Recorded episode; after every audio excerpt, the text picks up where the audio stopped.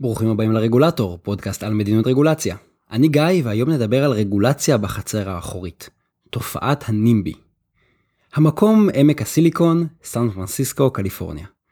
כבר כמה עשורים שבאזור הזה יש ריכוז של חברות טכנולוגיה מובילות. העובדים באותן חברות מרוויחים שכר גבוה, והם רוצים לגור באזור. אבל אין באזור מספיק דירות. אם תסתובבו באזור, אתם יכולים לעשות את זה בחינם, בעזרת גוגל סטריט ויו, תוכלו לראות בעיקר בתים פרטיים צמודי קרקע עם מקסימום שתי קומות. תראו גם המון מגרשי חנייה, חצרות גדולות מסביב לבתים וגם חלקות ריקות. מאוד מאוד לא עירוני. זה קצת מוזר, המון אנשים רוצים לגור שם, יש להם כסף, ועדיין חצרות נשארות ריקות ולא בונים לגובה. הסיבה לכך היא הרגולציה המחמירה על קרקע ועל בנייה. האיסורים חלים לפי אזורים, מה שנקרא zoning, והמגבלות רבות. אם תנסו לבנות משהו בגובה של יותר משתי קומות, מישהו ידאג לעצור אתכם. אפילו אם תנסו לבנות בשולי האזור ליד איזה תחנת רכבת מרוחקת. דוגמה אחת לחסימה כזאת זה פרויקט עם עירוב שימושים, זאת אומרת גם מסחר, גם מגורים, שככה מייצר אופי יותר עירוני שפשוט נחסם. אפילו יוזמה להקים דיור מוגן לקשישים נפלה בעקבות התנגדות. מאוד מאוד קשה לקבל פה היתר בנייה. אבל גם אחרי שתקבלו את האישור, תצטרכו להתמודד עם שורה של עררים ותביעות שייצרו לכם שנים של עיכובים ויעלו לכם המון כסף. החוק המקומי מאפשר להגיש עררים בקלות ובזול, ואפילו להגיש אותם באופן אנונימי. והתוצאה היא שלמעשה כל אחד מהשכנים יכול להטיל וטו על כל פרויקט. ולכן על חלק מהקרקעות באזור שום דבר לא בנוי. נראה שלא מדובר בטעות. התושבים באותן ערים פשוט מתנגדים לבנייה. נראה שהסיבות העיקריות הן שמחסור בדירות מעלה את שווי הרכוש שלהם, שכבר בנוי, ובנוסף הם מעדיפים לשמור על האופי הפרברי יותר של השכונות, ואף אחד לא מתלהב מצפיפות. וכאן אנחנו מגיעים לבעיית החצר האחורית. כולם מסכימים שצריך לבנות דירות. גם התושבים באותן שכונות לא מתנגדים עקרונית לרעיון הזה. הם רק אומרים, אבל לא פה. תבנו אבל במקום אחר. התופעה הזו ידועה כנימבי, Not in my backyard, ראשי תיבות.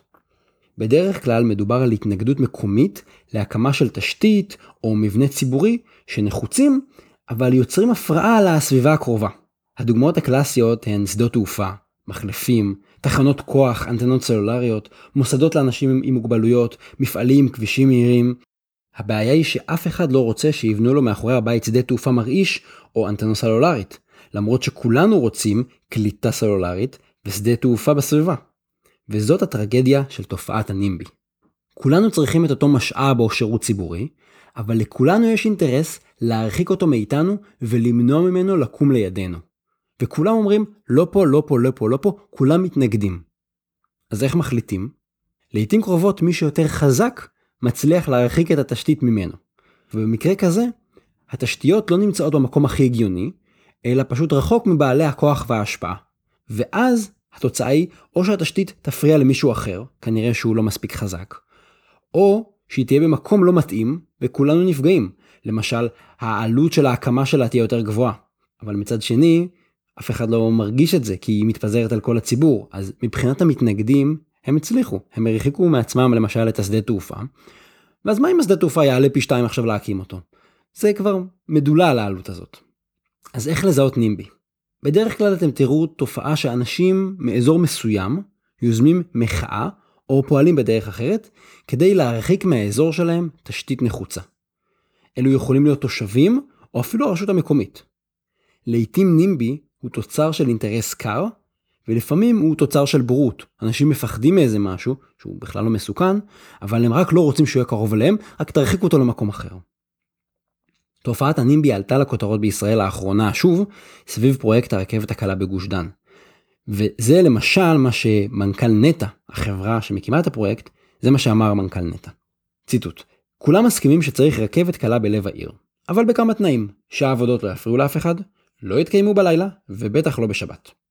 מדיניות הנימבי שולטת. רוצים רכבת קלה, בתנאי שלא יבוטלו מקומות חניה, ולא יהיו שנאי חשמל, ולא תתבטל פנייה שמאלה לרכב פרטי, זה לא עובד ככה. סוף ציטוט. להרחבה על זה אני ממליץ לקרוא בבלוג זכות דרך, שמתי לינק בבלוג. אז איפה נכנסת הרגולציה? עד עכשיו דיברתי על הקמה של תשתיות.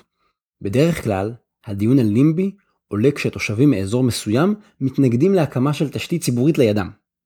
ואז לרוב תראו מחאה ציבורית או פנייה של אותם תושבים למקבלי ההחלטות. התנגדות כזו לא מגיעה רק במישור של התושבים, גם הרשויות המקומיות מתנגדות להקמת תשתית בסביבה שלהן. למשל, נתניהו ניסה לקדם חוק נימבי, במרכאות כפולות שלא עבר נכון להיום, והחוק הזה היה אמור לאפשר לממשלה להקים תשתיות גם אם הרשות המקומית באותו אזור מתנגדת לזה. אנחנו רואים את זה בעיקר כשמדובר בתשתיות גדולות. דיברנו על שדה תעופה, על תחנות כוח, דברים כאלה. בעיניי זה לגיטימי שאזרחים ותושבים יהיו מעורבים והם ישקפו את האינטרס שלהם כלפי מעלה, בפני נבחרי הציבור. ומצד שני, נבחרי הציבור, הדרג הנבחר, אבל האמת שגם הדרג המקצועי שלא נבחר, הם צריכים לשמוע את הציבור ולחתור להחלטה שתייצר עם מקסימום תועלת ותתחשב בכולם. בחרתי לפתוח את הפוסט עם דוגמה לא אופיינית של התנגדות לבנייה למגורים. במקרה הזה לא מדובר על נימבי קלאסי, זה לא התנגדות לתשתית ציבורית או לתשתית לאומית שהממשלה מקימה, אלא דווקא התנגדות לבנייה למגורים, בנייה קטנה שאנשים פרטיים יוזמים. מאחר שהיוזמה לבנות בית פרטי היא לא ממשלתית, אין טעם במחאת תושבים כלפי השלטון. במקרים כזה, הנימבי פשוט לובש צורה אחרת. הוא מתורגם לרגולציה. ראינו כל מיני החמרות ברגולציה על קניין, קרקעות ותכנון ובנייה במדינת קליפורניה. כל ההחמרות האלה הן תוצאה של נימבי. התושבים יצרו לעצמם יכולת לחסום את הדברים שהם לא רוצים בסביבתם, והם עושים את זה באמצעות רגולציה. חלק מהחסמים האלה ישירים, למשל איסור על בנייה במקומות מסוימים או איסור על בנייה מעל גובה מסוים, ברור לנו שכשאוסרים על משהו זה חוסם. חלק מהחסמים הם חסמים על תנאי, למשל כשכדי לבנות צריך לקבל היתר מיוחד, או שהפרויקט כפוף להצבעה של התושבים או להצבעה של ועד שכונה כלשהו, זה גם קיים אצלם. לפעמים החסמים הם לא במהות אלא באמצעות בירוקרטיה, טרטור של היזם בין הרבה גורמים. ולפעמים החסמים הם באמצעות מתן זכויות תביעה. אם אני נותן אפשרות להגיש עררים מאוד מאוד בזול ולהגיש תביעות נגד הפרויקט ונגד היזם, ואני מעצב את התהליך המשפטי ככה שמאוד מאוד קשה ליזם לנהל את ההליך הזה, אז בעצם ההליך המשפטי הופך להיות חסם דה פקטו. כל אחד מהכלים האלה יכול להיות לגיטימי בפני עצמו. לגיטימי לקבוע כללים לתכנון ובנייה, או להתנות פרויקטים מסוימים באישור. זה גם לגיטימי לאפשר לתושבים להגיש התנגדות על פרויקטים בסביבתם, או להגיש תביעות על נזקים שנגרמו להם. וכמובן שלגיטימי שאזרחים יביעו דאגה מפני שינויים בסביבה שלהם. הבעיה היא שכולם רוצים את אותן תשתיות, רק שיהיו במקום אחר, שמישהו אחר יסבול. רגולציית נימבי היא עיוות ממש כמו רגולציה שנועדה לשרת קבוצת אינטרס צרה. כמו בהחלטה איפה להקים תשתית ציבורית, גם בהחלטה על עיצוב הרגולציה, לפעמים הנימבי מעוות את השיקולים הענייניים לטובת מי שיש לו יותר השפעה על תהליך קבלת ההחלטות. החלטות בנוסח נימבי מושפעות מאינטרסים של קבוצה קטנה, ולכן ממש לא בטוח שההחלטה הסופית מביאה לתוצאה טובה עבור הכלל. במקרה של שוק הדיור בעמק הסיליקון, המשמעות היא שבעלי הדירות קיבלו זכות וטו שפשוט מאפשרת להם לחסום בנייה של דירות נוספות. וזה קצת כמו שייתנו לאפל לקבוע האם מותר לסמסונג למכור טלפונים סלולריים. באופן לא מפתיע, התוצאה בעייתית. אז עד כאן להפעם דיברנו על ה NIMBY, ונעבור לפינת השאלות והתשובות. אבנר שואל, מה דעתך על אפליקציות של הסעות כמו אובר?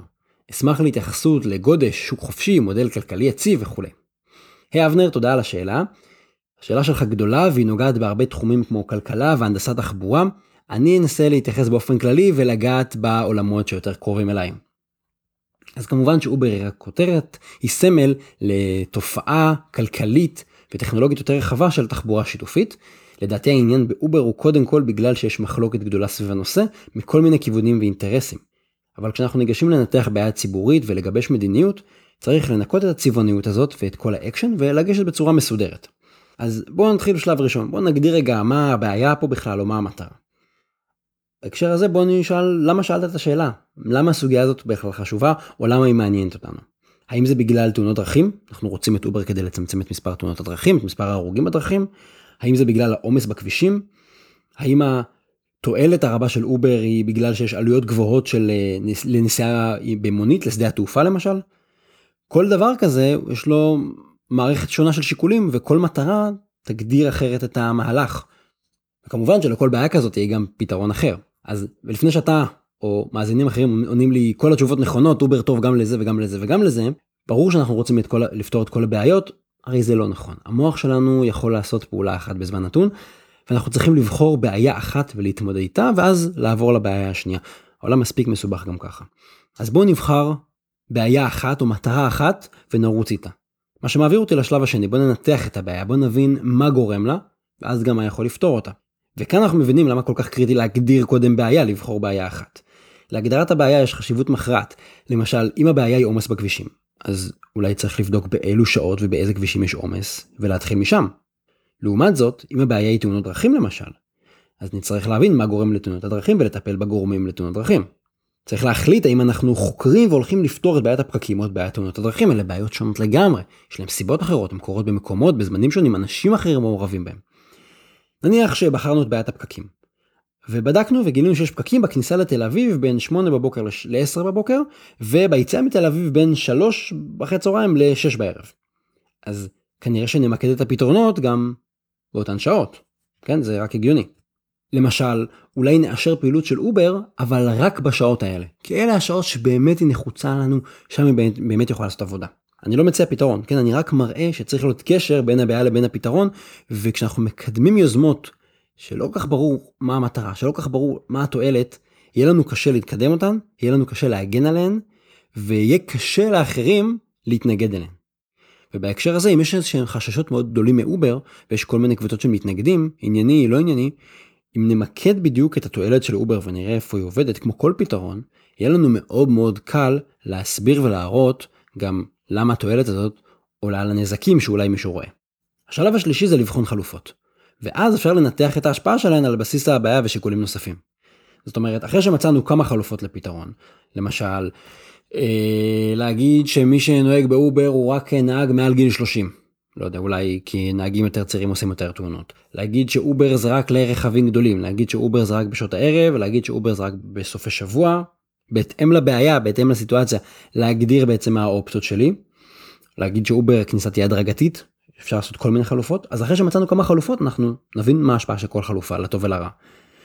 העניין הוא שבדרך כלל אנחנו סובלים מאופטימיזם של מקבלי החלטות. אם אתה מתעניין באובר, אני טיפה נופל עליך אבנר, אם אתה מתעניין באובר כנראה שהנושא הזה מאוד חשוב לך, מאוד מעניין אותך, אתה מאוד מאמין בפתרון הזה. ואז אנחנו הרבה פעמים נתמקד ונעצים את היתרונות של חלופה מסוימת, ונקטין ואולי אפילו נהיה עיוורים לחסרונות שלה.